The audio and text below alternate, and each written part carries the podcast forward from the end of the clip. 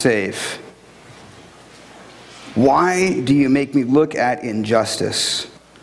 Why do you tolerate wrong? Destruction and violence are before me.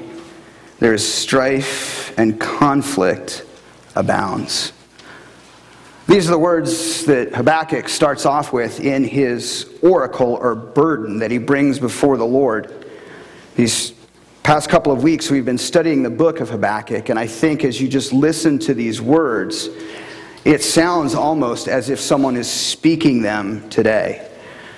Does anyone out there feel like our world is heading toward violence, that we are divided, that there is destruction, and we're crying out to God and saying, God, where are you? What are you going to do? And why aren't you taking care of the burdens that are there? Better yet, we might look and we might say, well, if you're not answering me in the time and the fashion and in the manner that I think you should, are you even real? Do you even care?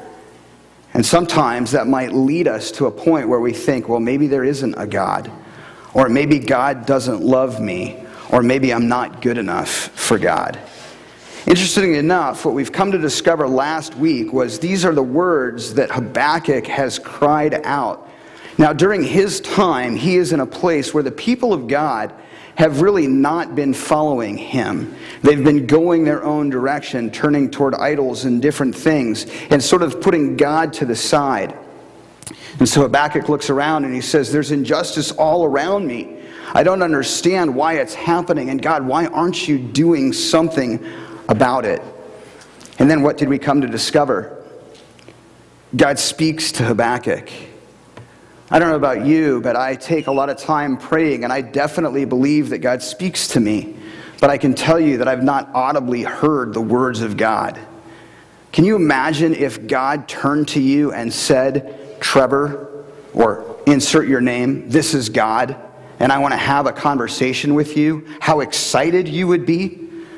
Oh my gosh, God is actually speaking to me. He's actually answering my concerns. And then God comes forward and he says, Yeah, I'm going to do something. It's going to be awesome and amazing. It's going to blow your mind. And in your mind, you're thinking, God is going to answer exactly what I've asked for. He's going to take care of the problems in the manner that I want, in the way that I want, and everything's going to go according to how I think God should work.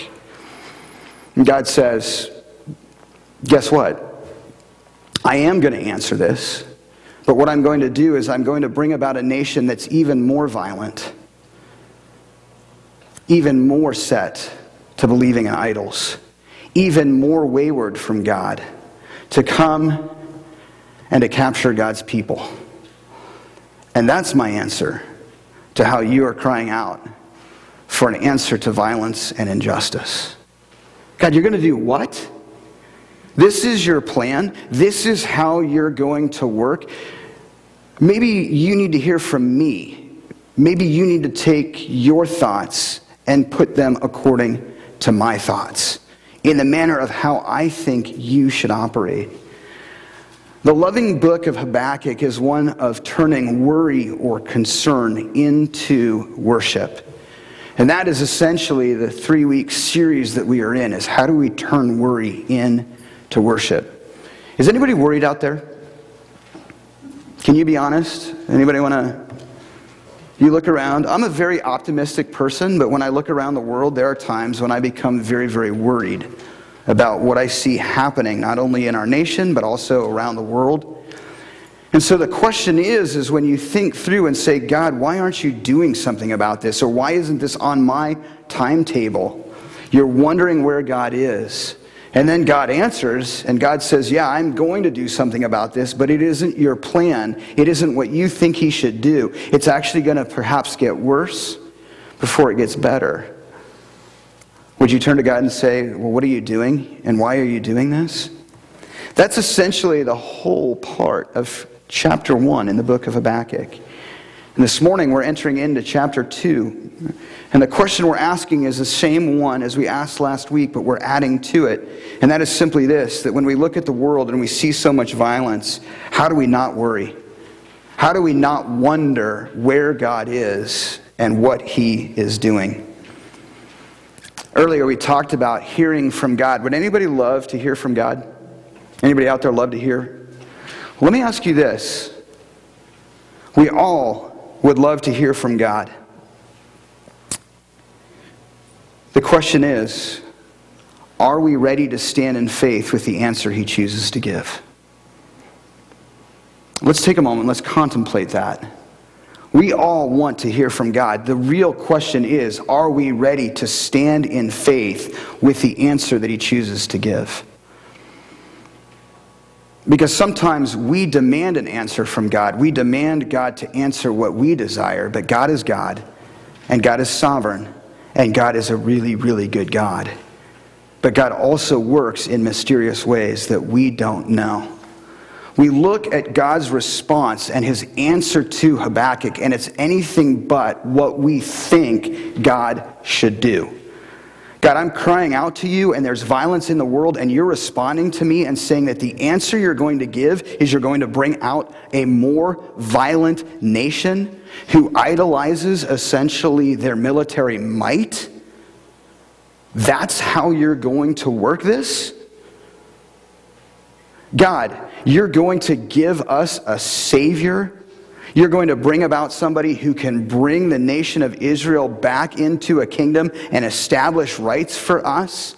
And we're going to get excited, and he's going to enter Jerusalem, and we're going to think the day has finally come. We're going to move from a position of being essentially ostracized and minimized to being validated via an earthly king and then you're going to put him on a cross and destroy him to death?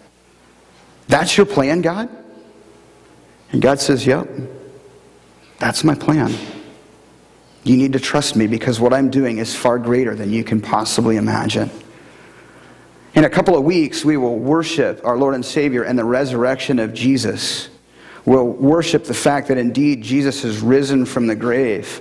But may we remember the plan of God, which is one that is nothing that anyone would have thought, nothing that anything anyone would have wanted. And yet that is the plan of God. And so my question again is that we all would love to hear from God, but are we ready to stand in faith for the answer he chooses to give? Interestingly enough, chapter 1 in the book of Habakkuk is all about wondering. God, when, how, what are you doing, why, what's going to happen? I wonder, God, where you are and why you are doing these things. And then we get into chapter 2, and to be honest with you, we would hope that things get better, but actually, in my opinion, they get harder. Because chapter 2 in the book of Habakkuk is all about waiting. We wonder, but then we wait. Is anybody out there crying out to God right now? With the worry that you have? Has anybody been waiting for God's answer? Where are you? What are you doing? Why aren't you taking care of this? And to the best of your ability, all you're getting is wait. Wait. Wait. If you have your Bibles with you, I encourage you to turn with me. We're going to be reading Habakkuk chapter 2.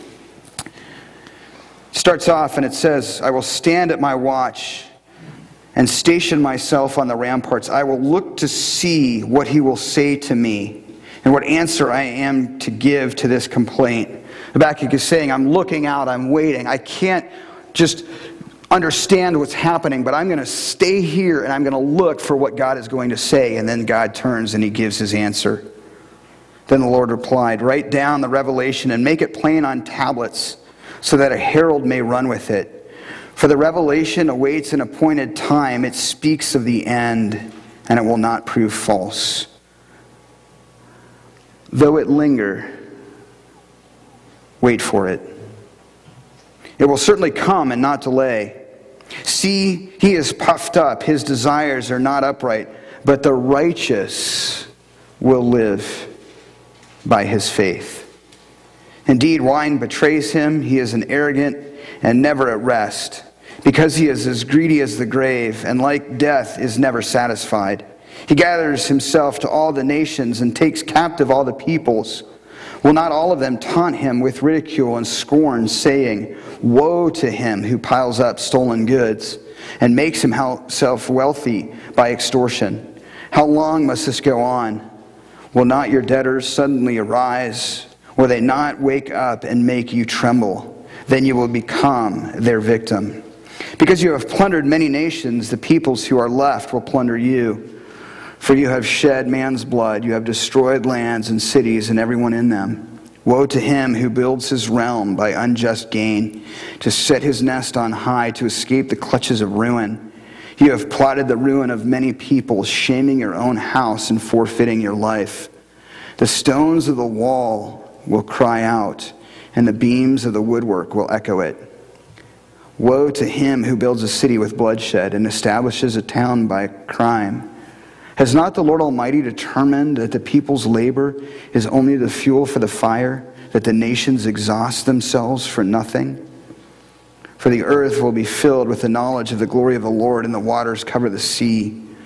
Woe to him who gives drink to his neighbors, pouring it from the wineskin until they are drunk, so that they can gaze on their naked bodies.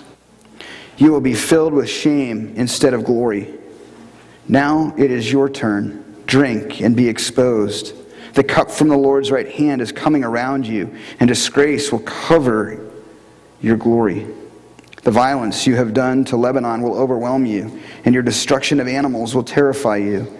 You have shed man's blood, you have destroyed lands and cities and everywhere in them. Of what value is an idol since a man has carved it, or an image that teaches lies? For he who can make it trusts in his own creation. He makes idols that cannot speak. Woe to him who says to wood, Come to life, or to a lifeless stone, Wake up. Can it give guidance? It is covered with gold and silver, there is no breath in it.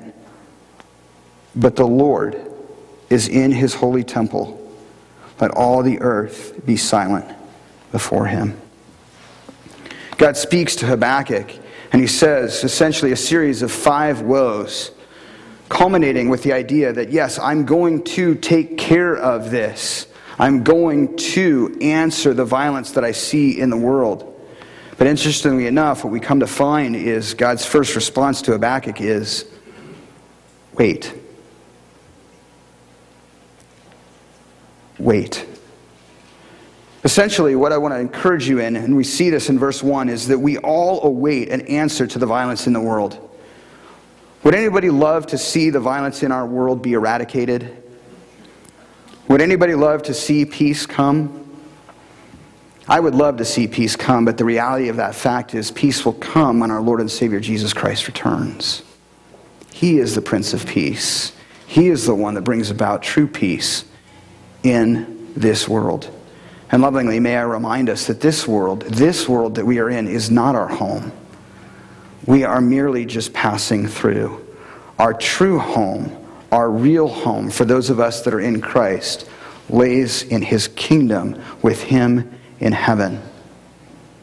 We all await God's answer to the violence in the world, and we see that particularly as Habakkuk starts off in chapter 2. I will stand at my watch and station myself on the ramparts. I will look to see what he will say to me and what answer I am to give to this complaint. I'm waiting. I'm ready to go. I'm watching for violence to end. And I don't know anyone out there who doesn't have a heart to see the violence in the world be terminated. But then God turns and he says, This is my answer. God replies and he says, Write down the revelation. Great, God, it's going to get good. You're giving me an answer. I'm going to have this to give to the people. I'm going to be able to tell them what's going on. We're going to get immediate satisfaction. Isn't it interesting in our culture how hard it is for us to wait? Let's just give an example. Anybody want to go and buy something today? Does anybody have something out there that they, they need to purchase? What are you going to do? You're going to go to Amazon, right? You're going to plug it in. Amazon's going to tell you that it's available. You're going to get excited, and they're going to say, Yep, we can have it to you in two days. You're going to mark that down, and if it doesn't come in two days, what are you going to do? be frustrated, be upset. How many of you want just a quick microwaved meal because our life is so fast? How many of you want to have to wait for something? Better yet, maybe there's something going on in your life right now and you're asking God to do something about it. You're crying out to Him, and there's nothing wrong with that, but God answers and He says, Wait. Do you question Him? Do you wonder if He's there? Or perhaps God's answer in waiting is the answer that we all need to hear. One of the things that I want to throw out to us is this What is wrong with the following sentence? And I've kind of made it pretty obvious. God, I don't get what I think you are supposed to be doing. God answers to Habakkuk and he says, This is what I'm going to do. And sometimes what we will do is when God gives us the answer, we're going to go to him and we're going to say, I don't get that, and I don't think that's what you're supposed to be doing. Now, what's wrong with that sentence? It's the highlighted portion. What I think you are supposed to be doing. You know, it's interesting because I'll admit it, there are times in my life where I turn to God and I give Him that exact response God, you're not supposed to be doing this. Or why aren't you doing that? And the challenge there is to remember that I am not, we are not God. And God is sovereign and God is good. In fact, God is really, really good and He has an amazing plan. Sometimes God's response to us is anything we think it should be, yet God's response is always the best response. We continue on, and we see in verses 2 and 5 or 2 through 5, that God will make his answer clear. God will make his answer clear. He says, essentially, write it down, make it plain. This is what I'm going to do, yet we might have to wait for it. We might have to wait for it. Verse 3, it says, For the revelation awaits an appointed time. It speaks of the end, and it will not prove false. Though it linger, wait for it. It's interesting enough, we see this theme throughout the gospel. We see Christ come, we see Christ die on the cross, we see Christ come back and remind everybody indeed that he has triumphed over sin and death. He walks among his people for 40 days, and everyone is excited. And then Jesus ascends into heaven, and he says, I'm going to heaven to prepare a place for you, and I will be back. Wait. How many of you think that the individuals were there who experienced that wonderful sight thought that it would be some 2,000 plus years that we still are waiting. God will make his answer clear, yet we might have to wait for it. But I think there's a bigger story or a bigger thing that we need to take notice of in the book of Habakkuk. And it's not just waiting, it's being faithful while we wait. I think one of the most impactful verses of this entire book is verse 4. Follow along with me. And Habakkuk says essentially back, or sorry, the Lord says back to Habakkuk, see, he is puffed up. His desires are not upright. God answers Habakkuk and he says, Habakkuk, I hear you. You're right. I agree with you. And you're sitting there and you're like, well, wait a minute. God, you agree with the fact that there's violence in the world and you need to do something about it. You're telling me, you're validating my concern. But then he says, But the righteous will live by his faith. That's what I want you to learn here, Habakkuk. That's what I want you to learn here, people of God. Will you live by faith while I appoint the time for my answer in the way that I determine it should be. That's the action. That's the teachable moment. That's the test of God. while you wait, will you be righteous? And will you live by faith? God, I can't see it. I don't know it. I don't understand what's going on. As I look around in the world, it's getting worse. I don't like what's happening. It's hard to know if you're there. I haven't necessarily heard from you. I wonder what's going on. But I will live by faith and trust indeed that what you have said you will do. While you wait, will you be faithful? That's the question.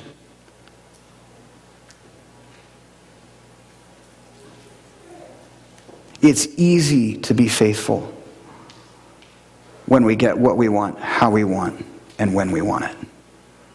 It's incredibly hard to be faithful while we wait. But that's what God is asking. I think it's very important for us as we look around the world today, as we look around what's transpiring, what's happening, as we see some of the violence that's occurring not only in our nation but around the world, as we see some of the injustice that is there, as we look at all of these things that easily could drop us to our knees. And we cry out day by day to God, saying, God, when are you going to do something about this? Are we faithful? Do we recognize that indeed He is? Remember, in the story of Habakkuk, Habakkuk is crying out to God, and he is saying, I'm going to do something, but it's going to get worse before it gets better. Can you imagine Habakkuk saying, Okay, you've answered me, and it's bad now, and your response is it's going to get worse?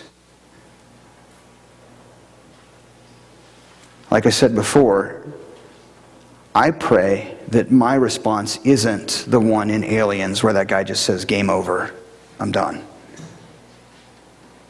But by the strength of the Lord, that I will prove myself faithful to live righteously before God. He continues on, and then he says, I'm going to answer this. We've seen in verse 1 that we all await an answer to the violence in the world, and God will, in verses 2 through 5, make his answer clear, yet we might have to wait for it.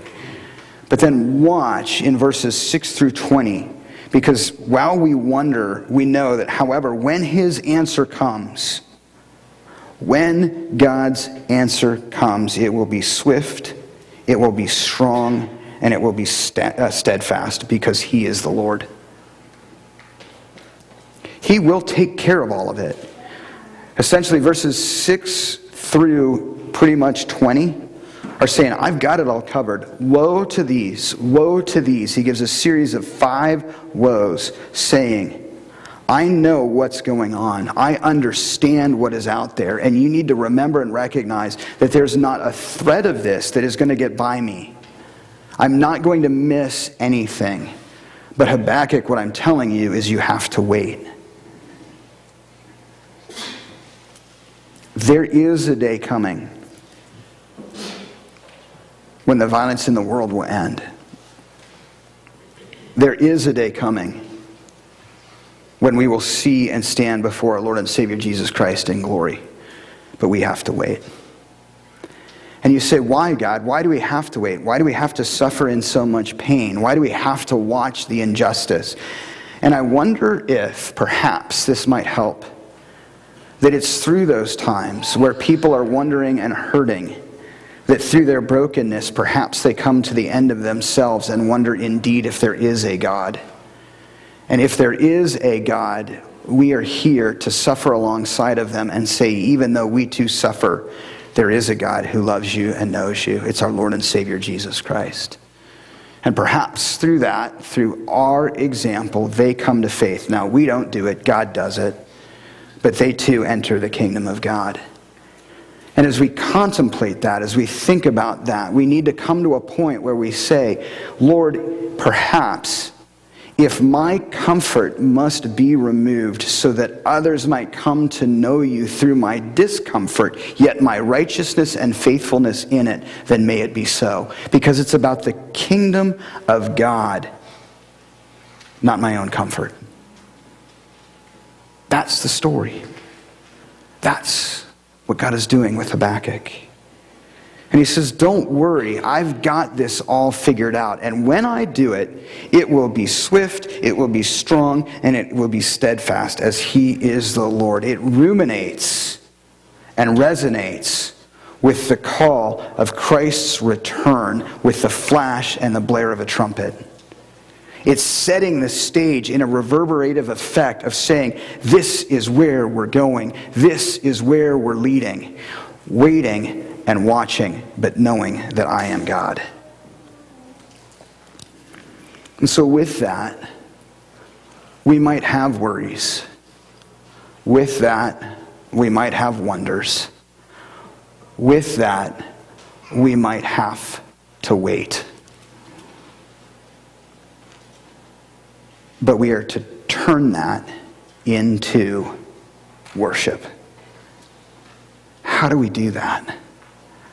This whole series is about turning worry into worship, and you'll notice, obviously, the final point as we get down to the sort of last part of this message is turn your worry into worship. Turn your worry into worship. Interestingly enough, we kind of go through chapter 1 and 2, and they're dark passages. They're concerning passages temporally because things are bad and they're going to get worse. But yet God says, I'm here and I am working an answer. Habakkuk, your job is to wait and be faithful. But then we turn to chapter 3, and through a series of Habakkuk's response, we come to the point at the end of the book where Habakkuk, in verse 19 of chapter 3, says, The sovereign Lord is my strength. That's another crux in this book. The sovereign Lord is my strength. Remember earlier we talked about, God, I don't get what I think you are supposed to be doing? Habakkuk turns, and after he looks at the character and the love and the promises of God, he begins to say, I don't understand it, but you are good and you are sovereign. And he draws himself to a point where he says, The sovereign Lord is my strength. He makes my feet like the feet of a deer. He enables me to go on to the heights. And he's recharged and he's ready and he's worshiping. His worry, his burden has gone to worship because he looks at the character and the promises of God, not at the temporal situation that he's in. Does that sound familiar? Peter looks at the waves that are before him and he begins to sink, yet when he keeps his eyes focused on Jesus, what? All of these themes are there as encouragement and hints for us in how we are to walk in faith and in trust in the promises of God despite what goes on around us. We turn our worry into worship. I want to take a moment. I want to encourage us essentially, the, the main point of this I know that we're busy, I know that we have a lot going on in our lives. This is what I want you to take home with you as you think about this and pray over this for the next week. Standing in faith, okay? What do we mean by that? Standing in faith. I'm going to stand in the promises of God. That's an action. Okay, it's not like just a thought. It's I'm going to stand in faith in my Lord and Savior Jesus Christ. Turn your worry into worship as we wait for God's answer to the violence in, in the world. I am going to stand in you, in your promises, and trust that you will answer what is out there in your time and in your place. What might that look like? One of the things that I would encourage us in church, particularly during this time, is if ever there's a time when we can be standing in faith and speaking to people about our Lord and Savior Jesus Christ, it's now. I get it. It's not been a fun year. I get it. There's a lot of worry out there. I get it. There's a lot of concern out there, and I'm not belittling it. But what an opportunity for the church to worship amidst the worry. And as we worship amidst the worry, be a sign to the world that is worrying that there is something different. To then be able to go to them and say, look, our world isn't any different either. We're not, you know, absolved of this. We worry too. But we're able to turn that worry into worship because we worship a sovereign God who is good, who is really, really good, who has gone to the cross to die on it so that we might have our sins forgiven. And we know that we have an eternal inheritance with our King. And that while this world might be filled with challenge, this isn't the end. This isn't what it's all about. But really, it's about God and His kingdom and our life with Him. That's why we worship. That's how we overcome our worry. Because we worship a king who loves us, has died for us, and has brought us eternal life through his sacrifice. Standing in faith, turn your worry into worship as we wait for God's answer to the violence in the world. Let's take a moment and go to the Lord in prayer. Father, we come before you this morning again. We thank you for the book of Habakkuk. We thank you for everybody that is with us. We do pray for those that can't be with us, and we thank you for those of you that might be joining us uh, in our video series. Pray that you are blessed. We also just ask your hand of guidance and direction upon the church as we seek your direction in the weeks ahead. Father, with that, as we look at this book, in the book of Habakkuk, remind us indeed that you are sovereign and you are good. But sometimes we might not get the answer that we expect or want. And sometimes, even in that answer, it might be that we are to wait. So, Lord, anyone out there that's waiting for a burden that they have, a concern that is before them, Lord, I pray that you would remind them indeed that you love them, that you care for them.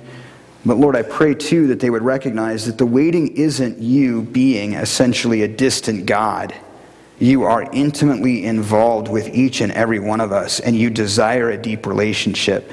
But rather, the waiting is a manner in which we can grow and express our faithfulness to you. And Father, in that, may we indeed recognize that perhaps that is the answer that you want for this period of time. So, Father, help us to be faithful. Help us to be righteous while we wait trusting indeed that you have said what you have said, that your promises have and will come true. And may that allow our worry to turn to worship. We do pray these things in your name, dear Jesus, and we ask it all by the power and the presence of the Holy Spirit. And once again, all God's children say, Amen.